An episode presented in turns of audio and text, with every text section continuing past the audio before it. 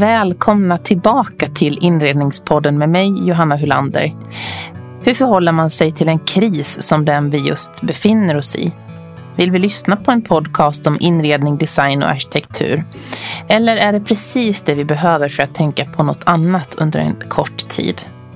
Och gör man när man inte längre kan ses IRL? Jag och min ljudtekniker är kreativa så varje vecka kommer nya sätt att testas och trots att ljudkvaliteten inte blir densamma så kommer du att få höra ett avsnitt i veckan som vanligt. Ja, veckans avsnitt spelades in på telefon med en gäst som är journalist, författare och trendanalytiker som arbetat över hela världen.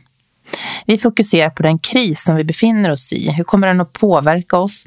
Och företagen som arbetar med exempelvis design. Hej, välkommen till inredningspodden Kai Bond. Tack så hemskt mycket. Spännande det här. Det här är ju spännande för det är första gången som vi spelar in telefonintervju på det här sättet. Ja, visst. Och så utökar vi vår kunskap på kuppen. Ja, vi har ju tid i dessa coronatider får man säga. Ja, ja verkligen. Och jag är jätteglad att få prata med dig, för du är ju journalist, du är författare, men du är också en av Sveriges mest kända trendanalytiker som har arbetat med dig i massa år över hela världen, många år i Frankrike. Ja, det stämmer.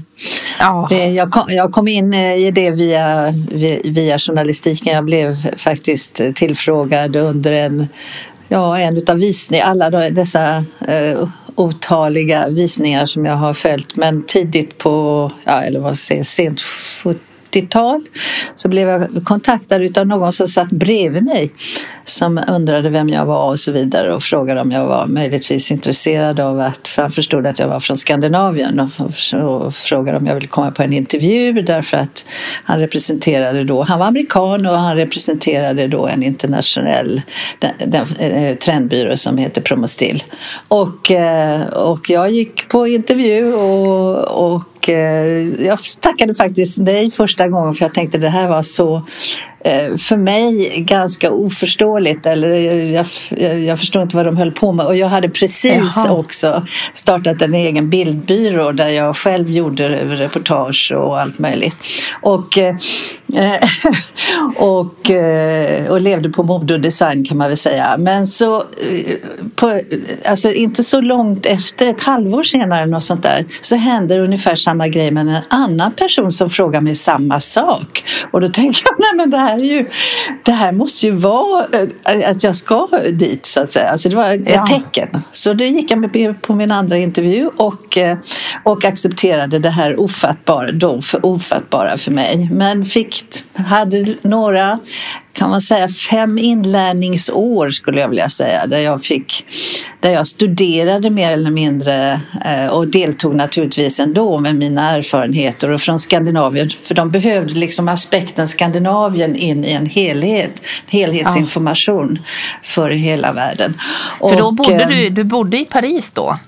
Jag hade, nej jag bodde inte då, jag hade bott där tidigare för jag, är, eh, jag har gått på universitetet där och, eh, men jag hade hunnit hem och gifta mig och skaffa barn och allt sånt där. Så att det här var ändå när jag, jag hade mina två små barn och ehm, eh, mitt i liksom mitt arbetsliv. Ja. Ja, så du har ju varit med om så mycket. Men jag tänkte att den här gången, vi måste komma tillbaka och, och ha ett helt mm. avsnitt om hela din eh, långa karriär som är, ja, ja. som en, det är ett eget avsnitt. Men jag ja. tänkte, vi är ju mitt i den här coronakrisen och många precis. är ju med om oerhört stora påfrestningar på, på alla nivåer. Men jag tänkte att vi ska prata om hur, vad du tror och hur den här krisen kommer att påverka oss framöver. För, för vad, hur tror du att, att samhället kommer att påverkas efter den här krisen när, det, när, det, när den här totala liksom, frysfasen och sjukdomsfasen är över? Ja, så att säga, om vi kan se slutet ännu, det vet jag inte. Det, det, för det första så har vi väl, kommer vi väl ha in, införskaffat ett nytt förhållningssätt överhuvudtaget mm. till att leva vårt dagliga liv. Eh, och det, och det beror ju på att vi blir tvingade att reflektera det som har länge, länge, länge inte funnits i samhället. Eh, jag som har hållit många föredrag och presenterar liksom kommande tendenser och influenser och inom design, arkitektur och kultur och konst och mode och så vidare har ju märkt att det, och, och då, då, då, fokuserar jag mer på, på Sverige så att säga för det, mm. min publik är i första hand svensk. Mm. Och då har jag ju konstaterat den ovilja som har funnits att inte inte reflektera vad det är man håller på med.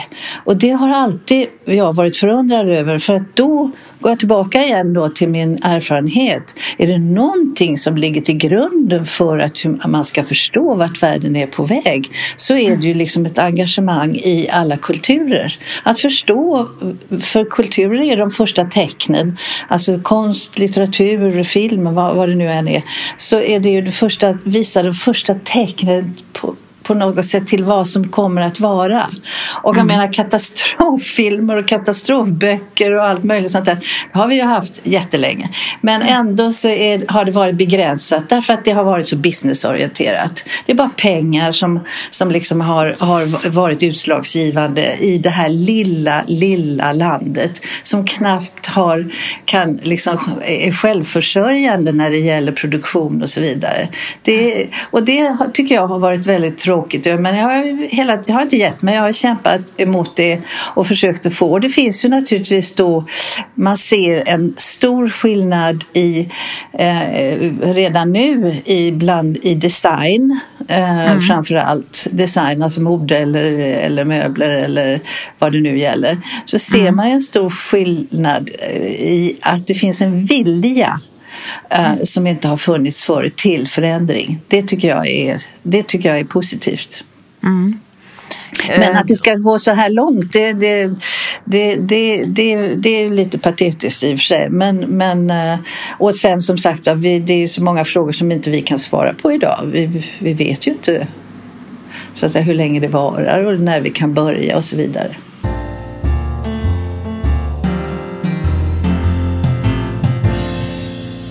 Tror du att våra värderingar förändras efter en sån här världsomfattande kris?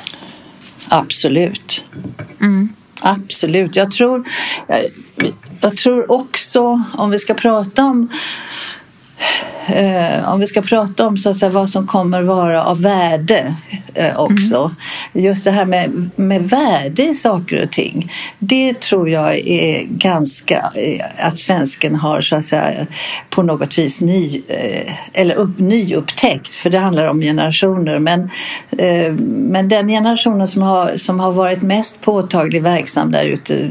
Eh, ja, du tillhör ju den kan man väl säga. Har liksom har bara kört på i en takt mm. som är fullständigt ohållbar helt enkelt.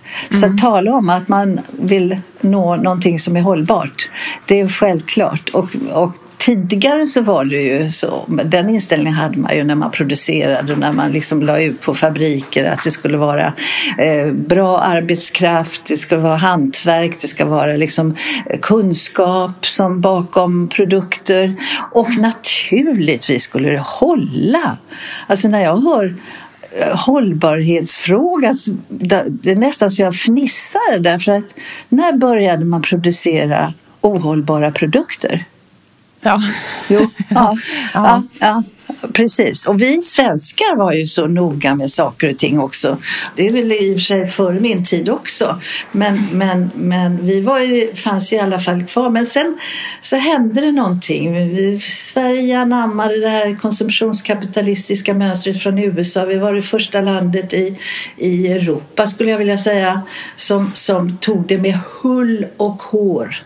Köpa, köpa, köpa. Billigt, billigt, billigare. Och, och vad det var spelade inte så stor roll. Bara man kunde handla. Jag menar, hallå! Ja. så, så det, och det gällde allting. Det gällde mat, det gällde liksom allting. Så sakta så, sakta så försvann ju vår kvalitetstänkande. Mm. Uh, och, och sen la vi ut, vi stängde fabriker. Jag menar stora skandalen är väl att man stängde ner hela textil, kunniga textilindustrin, visserligen små eh, företag eh, som hade små fabriker och så vidare, men jätteduktiga. Eh, nej, det skulle man inte göra utan då skulle man så att säga, istället tjäna storkosing genom mm. att, att massproducera. Och, och det var liksom, det viktigaste var liksom att, att det var mängden som gjorde det och sen och, och det blev också en övermängd för det var det kalkylen var sån att det var okej okay att överproducera och det är ju alltså, förfärligt egentligen mm. så cyniskt, så fruktansvärt cyniskt. Mm. Men tror du att vi kommer att se en ökning av att, att vi nu när vi har, har varit så vi har ju insett det att vi är så oerhört beroende av, av Kina till exempel. Eh, tror du att vi kommer att få se en ökning av produktion i Sverige när det gäller textil och, och inredning? Kommer vi att vara eh, beredda att betala mera för lokalproducerat helt enkelt? Ja, ja, det tror jag absolut. Det tror jag definitivt att man är. Dessutom så pratar vi inte bara om den här, vad ska jag säga, slentrian, uh, slentrian-tillvaron i en, en generation som egentligen inte vill tänka eller reflektera. Utan jag pratar om en, också en ny generation. Men framförallt de som, eh, många av de företagare och eh, producenter som har insett skillnaden och att det finns ett värde i den här skillnaden. Att det finns ett värde i det unika i kunskapen igen som sagt var. Och vad är det som är svenskt? Vi måste ju försöka liksom, eh, och det är många, många designer, framförallt inom arkitektur och inom möbelformgivning tycker jag, som länge men ännu mer kämpar för just det här. Vad, har, vad, är det, vad är det som är vår kultur eller vad är den skandinaviska ådran? Eh, och vi hjälper varandra, stöttar varandra och vi blir väldigt uppmärksammade utomlands. Italien exempelvis Vi har ju samarbete med, itali, med itali, italienska producenter också eller, eller företag som gör, som gör liksom handgjorda möbler. Och det, det är ju alltså det är sånt man måste se för det finns ju där. Och det är bara att mm. fortsätta med, med den delen. Det är bara att välja bort skräpet. Men vi måste ju dammsuga för 17 gubbar. Mm. De, jag tänker på textilindustrin i Borås tog du upp som exempel. Kan, ja. kan, finns det kvar kompetens fortfarande eller har den så att säga dött ut? Nej, alltså kompetensen finns nog kvar plus jag skulle vilja säga med alla um, utbildade i sömnad och skrädderi in, invandrare som kommer så finns det en potential till arbetskraft även om kanske svenska eh, arbetskraften har, eh, ja, de har blivit äldre och det, man har inte skolor som lär ut. Nu börjar man med det igen. Man börjar ju med att inse att på designskolor och eh, eh tillskärarakademier och allt sånt där, det är just hantverket som man måste behärska. Man måste kunna eh, skrädderi, man måste kunna sy, man måste till, kunna tillskära när det gäller nu mode och så vidare. Och man måste kunna materialfrågor man får strunta i businessen utan det, det, kan någon annan ta hand om. Någon som är specialist på det. För att man kan göra så att säga, saker och ting lönsamma i, även i mindre skala eller i en begränsad skala. Man behöver inte vara så här multinationellt företag som, som inte liksom har möjlighet att kontrollera produkten till sist. Så mm. är det ju. Mm. Ja, vad intressant. Så, så, så, att den, så den, absolut tror jag på att det är... Och sen dessutom om vi tittar nu på, jag menar, thank God för Greta Thunberg skulle jag vilja säga.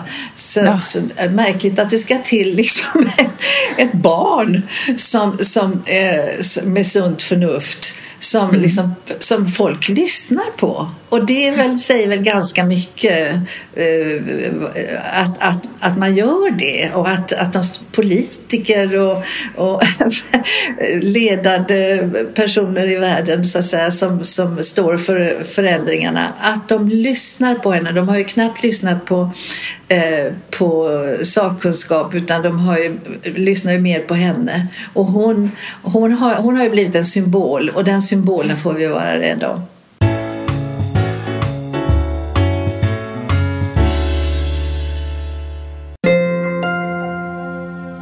På Instagram finns det nu en ny IG-serie som heter Inredningspodden Uncut. Där jag delar med mig av rörligt material med personer jag möter, filmer och upplevelser utöver de vanliga poddavsnitten. Till exempel så finns det just nu åtta minuters intervju med Valdemarsuddes museichef Karin Sidén som berättar om deras utställning Stilla skönhet. Så klicka in på Instagram och följ kontot att inrednings podden så missar du inga avsnitt. För dig som är ny lyssnare så finns alla avsnitt samlade på inredningspodden.com. Där finns det olika sätt att lyssna, till exempel Spotify, iTunes eller Acast. Och du vet väl att det finns ett 70-tal avsnitt med många olika spännande gäster i arkivet. Ett stort tack till dig som lyssnar på Inredningspodden med mig, Johanna Hulander. Tack vare dig är den här podden den största intervjupodden som handlar om skandinavisk inredning, design och arkitektur.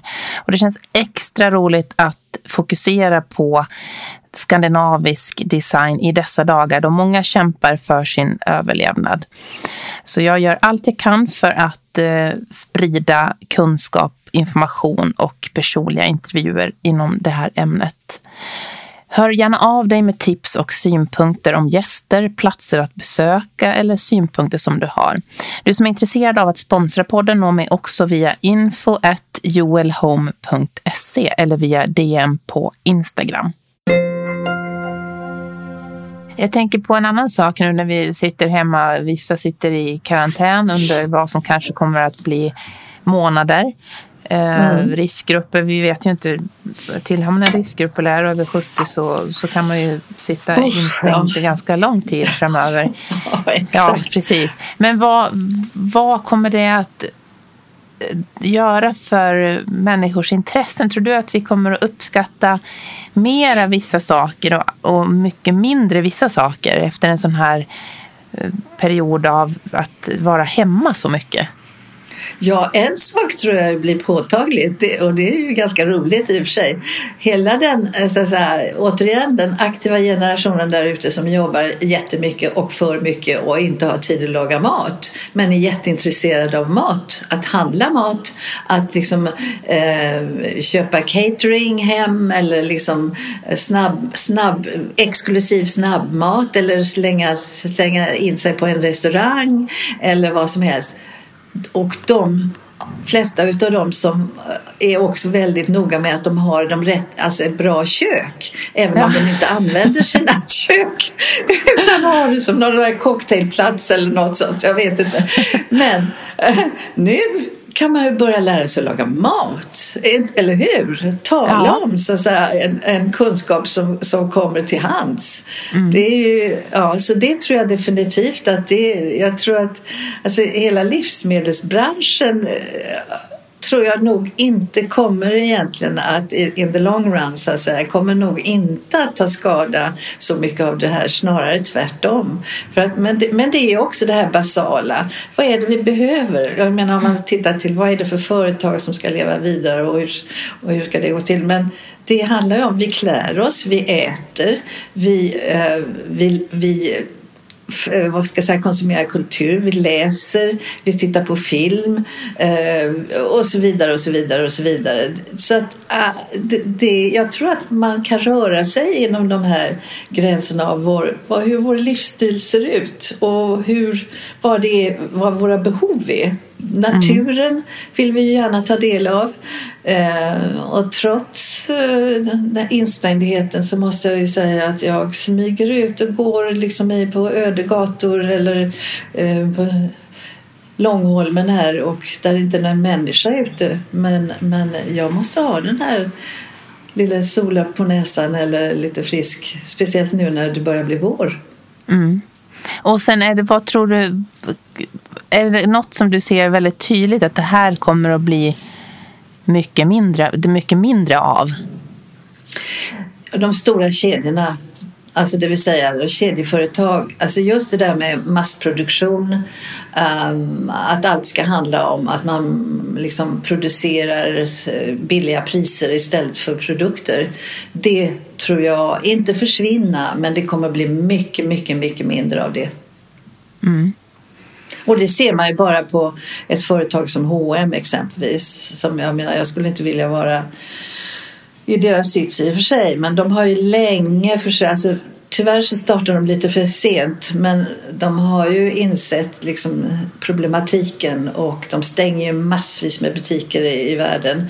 De försöker liksom skapa goodwill genom att koncentrera sig på det de kallar för sustainability och conscious behavior och allt vad det nu heter. Det finns många, många marknadsföringsuttryck också.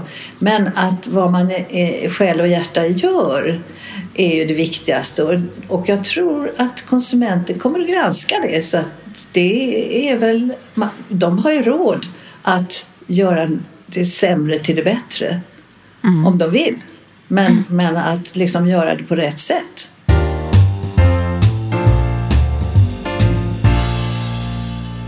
Vi har ju vant oss också nu redan under de här veckorna som har varit, eh, månaden kan vi väl säga, som har varit framförallt för oss som bor i Stockholm väldigt inneburit en väldigt stor förändring i våra vardagsliv. Eh, och vi har ju vant oss vid att allt och alla, även vi nu, spelar in så här via telefon. Allting är mm. online. Alla museer sänder live på, mm. på digitala medier. Mm. Eh, vad kommer det att göra med, med fysiska platser som butiker, som museer? Kommer vi fortfarande att vilja ha fysiska platser så? Ja, absolut tror jag det. Eh, museer är ju så att säga, det är verkligen en, en, en gedigen kultur som eh, också har blivit mer och mer välbesökt även innan det här tragiska händer. Eh, så att de har ju blivit mer utrustade och har också tagit till sig just eh, tekniken, det digitala ehm, jag har exempelvis en, en, gjorde en utställning utställning på Sven Harry som, som om, om eh, konst och mode så att säga, och vad, vad, hur designerna ser på framtiden och vad, och som handlar om både material och eh, former och, och konstuttryck. Och, då, och eh, vi har eh, naturligtvis under den här stängda tiden så kan man titta, gå in och titta på eh, utställningen på nätet. Om man vill välja en hemsida eller man kommunicerar på både Instagram och på Facebook och lite här och där. Så, alltså, så det finns de möjligheterna vilket jag tror räddar museerna till del. Därför att det här är en passus, det här är, det här är ett moment, ett övergående moment. Och förr eller senare så öppnar man dörrarna. För att de är ju, en, är ju ändå inte, de skapar ju inte dessa enorma folksamlingar det är svårare med, det är svårare med konserter, det är svårare med alla popkonserter, eh, eh, rockkonserter och så vidare. Hur det ska, liksom, hur man ska förhålla sig till det om man är rädd för smitta. För det, det, det, det, det föreslår. Men å andra sidan då så lyssnar man ju ungdomar eh, eller alla vi andra som älskar musik eh, lyssnar ju på, på musik på andra sätt. Det har vi gjort länge. Mm. De som har, idag är det ju rop på hjälp på sociala medier från ja vissa butiker, eh, restauranger och så vidare. Mm. Och även museer som kämpar verkligen för sin överlevnad ja. just nu. Vad, ja. vad, du som har en, varit med om många kriser tidigare också. Vad, vad gör, hur kan man göra för att överleva en sån här kris? Alltså för det första så tror jag naturligtvis också att, att um, eh, kulturen, vad heter staten, har så att säga, en, en roll att spela. Så att det de gör nu är ju, eh, bara de gör det nu, så att säga, det de säger att de ska göra, att de stöttar så att säga, allt som har med kultur och eh, framförande av kultur att göra, att de, att de stöttar det under en period eh, ekonomiskt så att, de är, så att de slipper liksom stänga. Det, det tror jag är väldigt, väldigt viktigt. För har vi inte kultur då har vi i princip inget blod som rinner i våra ådror. Och det mm. är så viktigt för alla människor.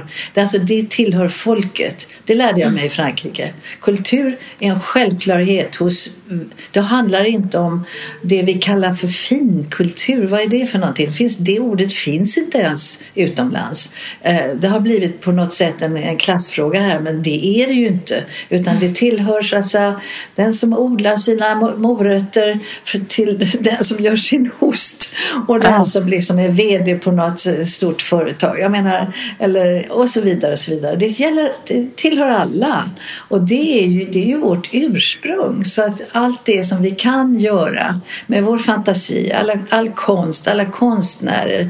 De, jag tror att de blir ivriga under en sån här, uh, under en sån här händelse. Att vara med och skapa förändring, att visa att det går att förändra. Mm. Eh, jag måste bara passa på att fråga dig också om eh, många som är studenter lyssnar på den här podden och eh, man vet inte riktigt vad ska man satsa på för yrke. Det är en oro. Man pratar om att det här kan liksom förstöra för en generation. Och hur ska, hur ska man tänka? Vilka branscher tror du är framtidsbranscher och varför? Ja, det handlar ju om människan, filosofi och eh, psykologi ja. och lä läkaryrken. Jag menar, det finns eh, egentligen de mest klassiska eh, studievägarna är väl det, eller det som är ursprunget. Förut så var det ju sådär att om man inte visste vad man skulle uh, välja för linje så började man med en baskunskap i filosofi för då kom man till klarhet som människa med, med, vad man vill och vad man är lämpad för och så vidare och vad man skulle vilja bidra med. För att det är ju också det, man måste ju se sig själv som en pjäs i ett spel.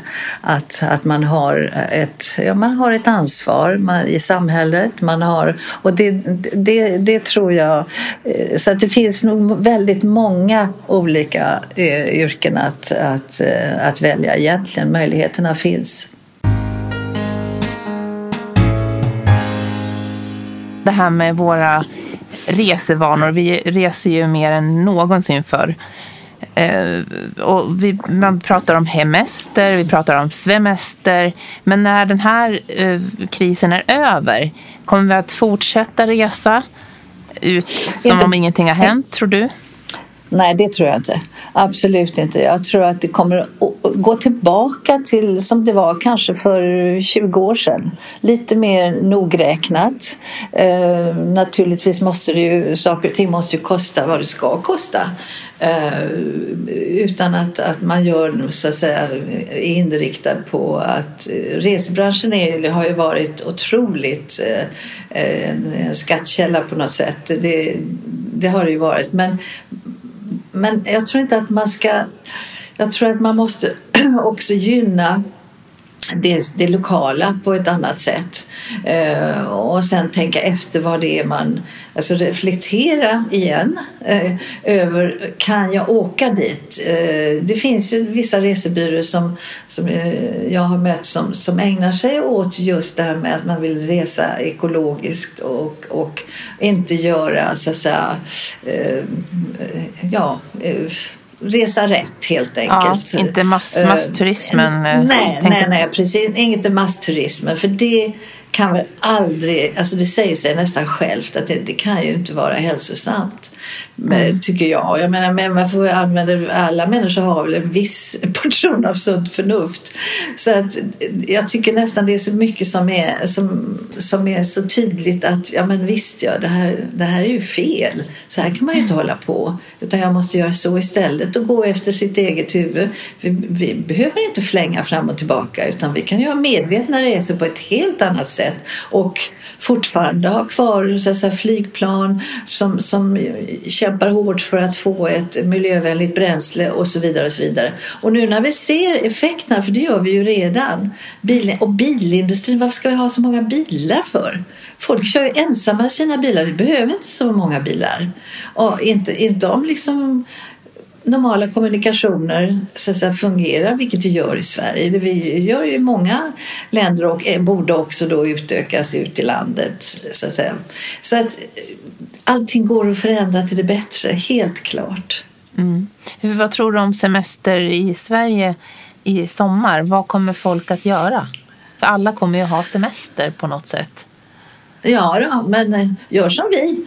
Eh, jag har haft hus i 25 år i Provence och insett att eh, nej, jag vill ta vara på mitt, mitt, mitt svenska arv också. Och, och tillbringar fantastiska somrar i Skåne och det är, alltså, det är ljuvligt med Sverige. Det är samma sak som fransmännen säger om sitt, om sitt land, att det är så varierat, det finns så, naturen är alltså, breathtaking breathtaking verkligen överallt. Men det är likadant i Sverige på sitt sätt. Det är ett fantastiskt land med fantastisk natur och enorm, enorma tillgångar där man inte behöver, behöver vara i, i, i, kling, i klunga. Jag förstår inte mm. var det kommer ifrån egentligen. Att det är liksom, ju fler ju bättre. Det, så är det ju inte. Mm. Ju, fler, ju fler ju sämre. Så det blir eh, många turer ute i kajak på egen hand och eh, ja, fjäll, fjällvandring på egen hand i sommar upp, kanske? Ja, upp, upptäcka och det tycker jag nog ändå att till och med innan den här krisen så har vi ju sett att det finns liksom en, en, en ny våg utav intresse för, för vår egen natur. Mm. Eh, hur ser dina planer ut nu för, för framåt? Om vi tittar lite längre framåt, det du kan planera, det du ja, tror dig kunna planera just nu? Ja, plan, ja, planera. Nu har jag liksom hela min familj liksom utspridd men arbetsmässigt så, så har jag ju min penna och jag kan, så att säga, jag kan skriva och jag kan förbereda eh, och göra mina, min research för, för, för mina presentationer och analyser och, och det fortsätter jag ju med att göra hela tiden. Det har ju liksom blivit som ett dagligt bröd nästan för mig så det gör jag ju även nu. Men mm. sen, eh, alltså jag har redan haft ett par tillfällen där jag har gjort eh, just föreläsningar på nätet för, för grupp internationella handelsstudenter exempelvis och, och det, har gått, det gick jättebra, det var jättekul. Och, ja. och, sen, och sen förväntar vi oss ändå att man möts så småningom igen. Men, men så att det, alltså det går att göra mycket ändå och planera med hänsyn till att man inte vet någonting. Eh, det är ju lite märkligt i och för sig. Va? Men ja. Eh, att, att, man, att man vill ändå så att säga, hoppas på att man snart kan kunna åka och hälsa på sina barn här och där. Precis, och sen hoppas jag att vi ses IRL får vi säga framöver. Ja men precis och sen har jag ju naturligtvis min utställning, jag har ett helt program planerat där för att vi ska göra aktiviteter.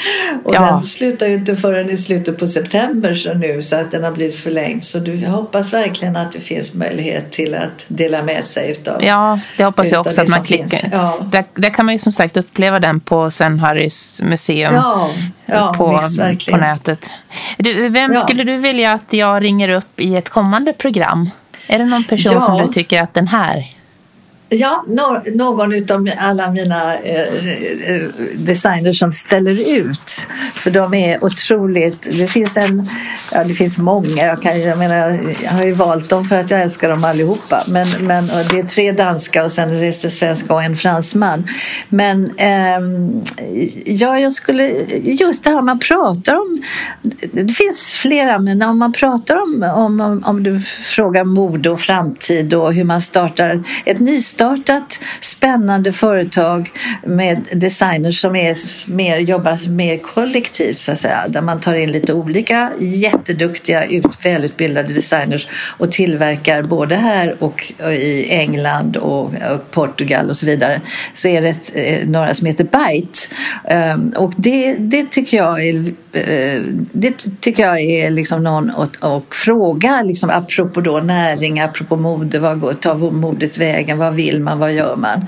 Sen, har jag en, sen har jag en designer som heter Linda Nörk som är ganska erfaren. Hon har jobbat länge med eh, couture och har, eh, har också jobbat för de stora modehusen tidigare. Men hon har kommit fram till att hon vill forska vidare i material. Så hon odlar organiska orga, organismer så att säga, som blir till material man kan använda i mode. Och det är så vackert och det är så poetiskt och det, det kan man se utställt bland annat. Ja, det, det var ja. intressant. Ja, men det, alltså, så alla har någonting. Martin Bergström som är liksom en allkonstnär som jobbar med olika material och gör så, i, både, både i textil och, och så vidare. Diana Orvi, alltså det finns så många. Ann Bonander Loft som sitter och stickar och gör fantastiska skapelser. Eh, alltså tala om ett, ett bra sysselsättning när man, eh, och skapande när det är corona coronavirus på gång. Eller Precis, man är isolerad. börja sticka ja. Mm. ja. Ja, Och Bea Senfeldt som vi känner som har jobbat länge med, med papper och gör skapelser. Jag menar, jag kan hålla på så här hur länge som helst som du hör. Ja, jag har en list, nu har jag en lång lista jag har skrivit ner här. Åh, vad bra. Men du, Kai, hur kommer man ja, i kontakt med dig om man vill eh, veta, om man vill prata med dig i telefon, eller på säga, eller mejla dig? Ja, jo, nej, men jag, har ju, jag är ju ganska öppen typ så jag har ju min hemsida kajbond.com. Eh, jag finns på eh, Instagram, kajbond. Jag finns på Facebook också, kajbond. Ja, så det är väldigt det, bra det är namn. Ganska, det är ganska enkelt att, nå mig för. ja, men du, tusen tack för att jag fick prata med ja. dig och eh, håll dig frisk får jag hälsa. Ja, ja tack snälla. Tack snälla Kaj. Tack själv.